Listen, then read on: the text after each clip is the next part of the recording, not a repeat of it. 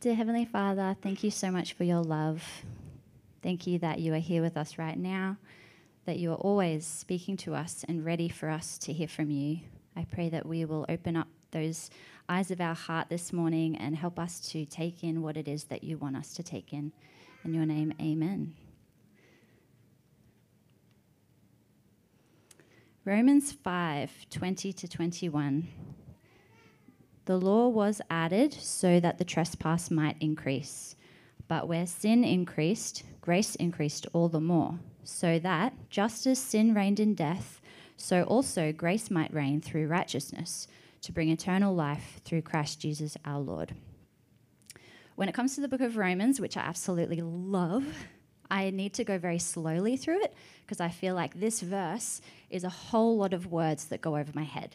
And I wish that I had a mind that could just read it and take it all in with all of its meaning, but I am just not that person right now. So I need to go through it slowly. So I hope that God will bless you as much as he's blessed me by taking it slow. Starting with verse 20. The law was added so that the trespass might increase. This confused me. When I was thinking about it, I prayed, God, forgive me for this. But does this verse mean that you wanted more sin in the world? Forgive me, sorry, please forgive me. At this point, I need to remind myself, God is not afraid of our questions or our doubts or our confusion. We can boldly approach him through Jesus without fear. His grace is abundant towards us. So, is that what this verse means?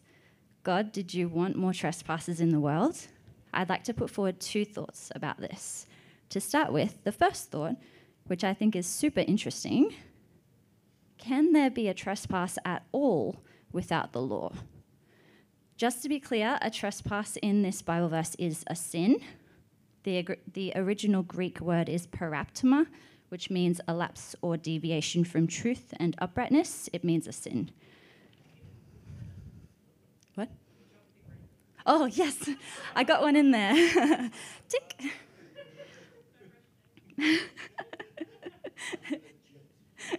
Yes. I find this question fascinating. Can there be a trespass at all without the law? If nobody ever specifically told you not to do something, is it wrong when you do that thing? Now, moral law is a different matter. Yes, I believe God has given us morality, the ability to see right and wrong, somewhat. But I'm putting that in a separate box right now. This is like legal law. And the lawyers that I work with probably just shivered because I just said legal law. I don't even think that's a term. If the written law doesn't say it's wrong, has a sin occurred? The reason I ask this is because up to the time of Moses, there was no written law, none that I'm aware of. God gave Moses the Ten Commandments, and from those commandments, the Israelites then had a law to follow from that point onwards.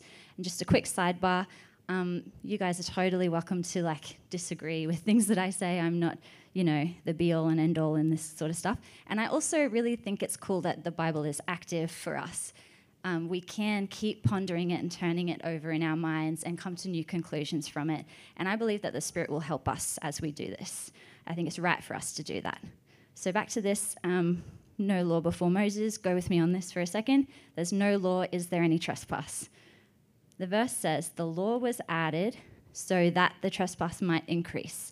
By using my argument, the trespass would have certainly increased just because there was zero trespass before that point, because there was no written law.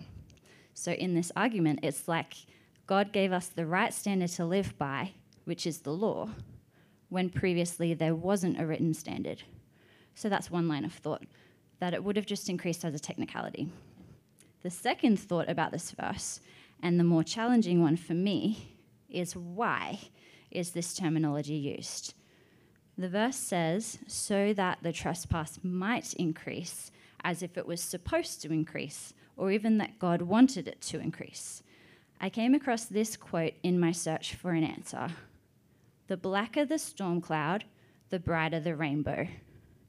Is grace good if we don't know we are bad? Just let you ponder on that while I take some water.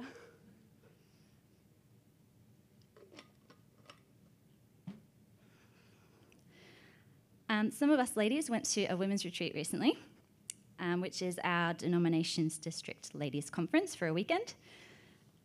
Everyone's had a bad night's sleep before, right? As is always the case in every sort of like camp situation I've been in, it's like this. You're put in a dorm room with other people. There are exit lights that shine all night. You're on these thin, plasticky mattresses that squeak at your slightest movement. You don't want to wake anyone up, so you kind of just... And look, at the end of the day, it's just not home. It takes a couple of hours to fall asleep, and then it feels like you wake up every hour until the sun rises. Some people, though, have a supernatural gift to be able to sleep no matter where they are, no matter what time of day it is. I'm not one of those people. It's not like a complaining or whinging point, because I think just, resting is pretty good. So now imagine that first night when you're back at home after being away. In a bed that's yours, in a room that's yours, that smells like you in a good way, not a bad way, on a thick fabric mattress, in pitch black darkness, totally quiet. You can physically feel yourself melting into the bed and just drifting off. 8 glorious hours later, you wake up refreshed. Sorry, mums and dads, brag. That sleep that first night after retreat was good. And I can tell you it was made so much better just because I hadn't had a good night's sleep in 2 nights. The blacker the storm cloud, the brighter the rainbow. What if God gave us the law so that we can see how truly black we are and how truly in need we are of a savior? I also think of the prodigal son story. Yes, it's good of the other son to never have left the father. That is good. But what a celebration when the prodigal son returns home.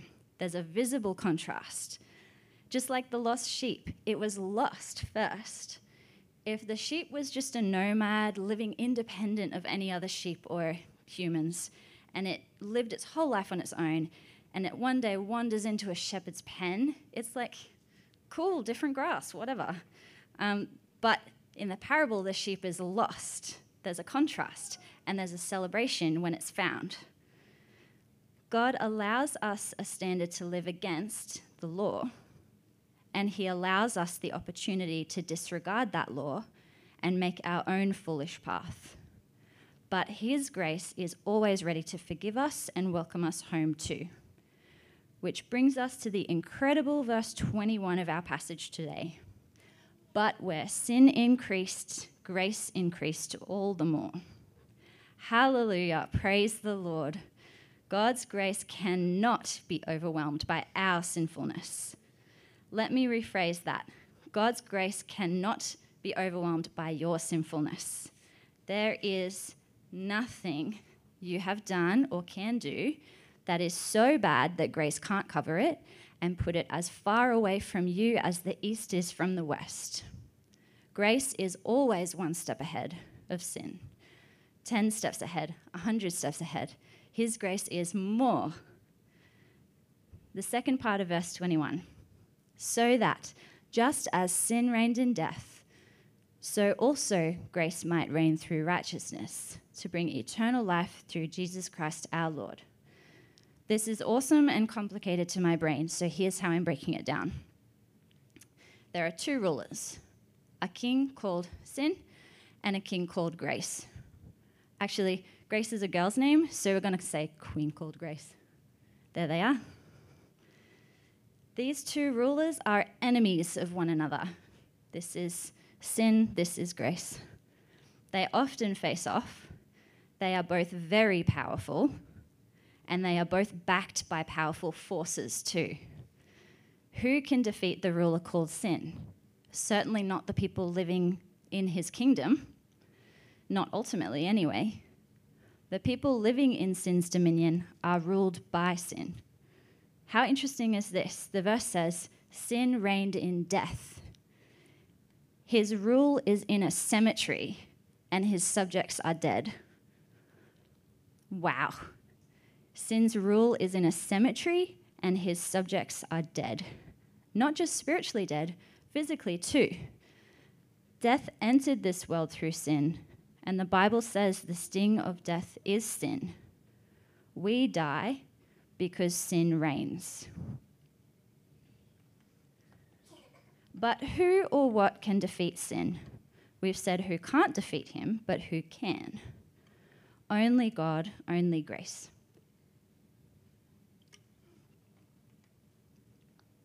Grace is the love of God exercised to man. It's the application of his love to us. The love of God that rays out to us, although we are sinful and deserving of something wholly different. His love in action can overcome sin. And what's the opposite to sin? Righteousness. The verse says, "Just as sin reigned in death, so also grace might reign through righteousness." The way grace reigns is opposite to sin. She reigns through righteousness. Another interesting thing about this verse is the tenses that are used. Did you notice that sin reigned, past tense, so that grace might reign? Sin has had his day, and grace is on her way to her dominion. She's fighting to reign. It's her time to shine. We are living in this new era of grace, thanks to Jesus. And just as sin's dominion is in a cemetery, this verse says that grace reigns to bring eternal life through Jesus Christ our Lord. There's another contrast opposite. Notice also that the verse doesn't just say, "Just as sin reigned in death, so also grace might reign unto life." No, there are qualifiers, aren't there? Through righteousness, through Jesus. What comes to mind, what quote comes to mind when you see this image?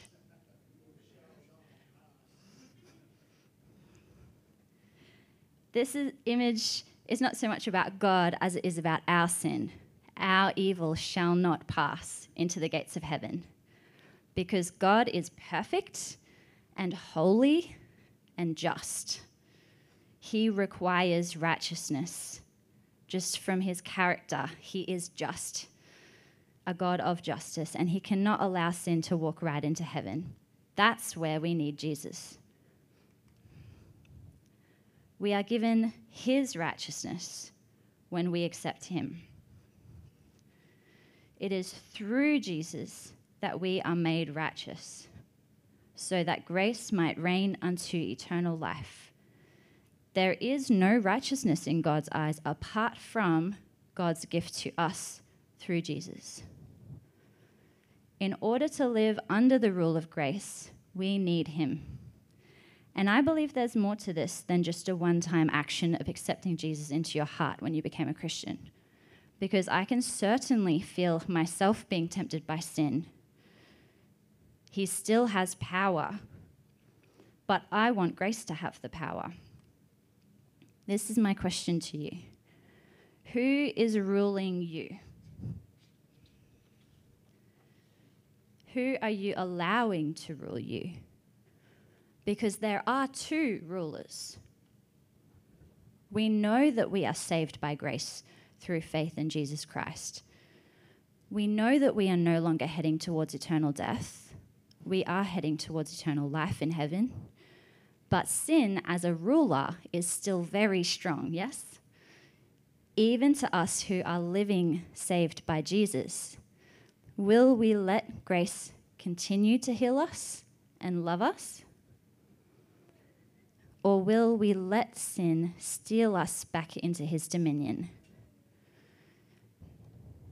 Because the devil is so ready to bring us under the reign of sin again. So ready to steal, kill, and destroy. I've been thinking lately, because of these verses, about the law of God and how I want to be living under his law. In the kingdom of grace, not in the kingdom of sin. I don't want to break God's law. And thankfully, Jesus makes it so simple for us in Matthew 22:37 to 38. that the greatest law of God is this: love the Lord your God with all your heart, with all your soul, with all your mind. This is the first and greatest commandment. So, I'm making my goal, since reading through these verses, as simple as He's made it for me. In everything I do, to love God first. Before I say grace, before eating food at night and thanking Him for my food, I'll stop and love Him first. Before I go to work in the morning, before I walk through those front doors, I'll stop and love Him first. If I can successfully live my life like that, not only will it be seriously fulfilling and life-giving and in tune with the purpose for my being alive on this earth, but also I won't be afraid of the possibility of being ruled by sin, because I haven't even given sin a chance. I'm living my life step by step in love with God. And wherever I'm loving God, I'm not loving sin. The Spirit will be purifying me and my intentions while I am open to allowing Him to, and I'll be living under grace. And I know that I am not getting it right all the time, most of the time. I know that I'm still failing a lot. But can I challenge you to try this with me? Before you do something, stop and love God first. Can we do that right now, even in prayer? Jill will come and play something. Let's just stop for a minute.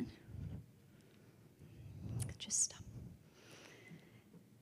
Just you and God, and just love Him. Think of His goodness and His incredible grace towards you. Whose rule are you living under? Sin or grace? Ask the Spirit to purify you and your intentions, and be open to allowing Him to do that. Love Him now in this space, and thank Him for His grace towards you, His love in action to you. Think of how you can implement this in your life, step by step. Love God first. Just pray where you are.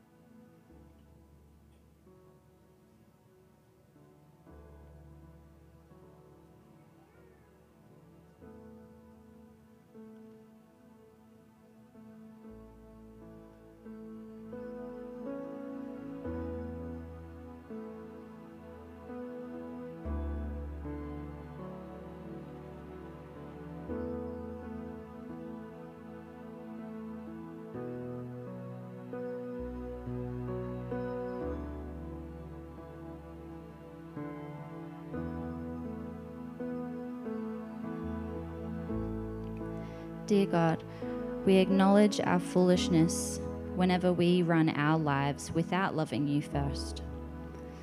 Lord, forgive us for all the times we've broken Your commandment to love You with all our hearts. Father, heal the brokenness inside of us and help us to be more open with You. Help us to love You freely, Lord, and love You step by step in our lives. Help us to stop more in our day-to-day and to love You first. You are so gracious and so generous to us, and we thank You, Lord. In Jesus' name we pray. Amen.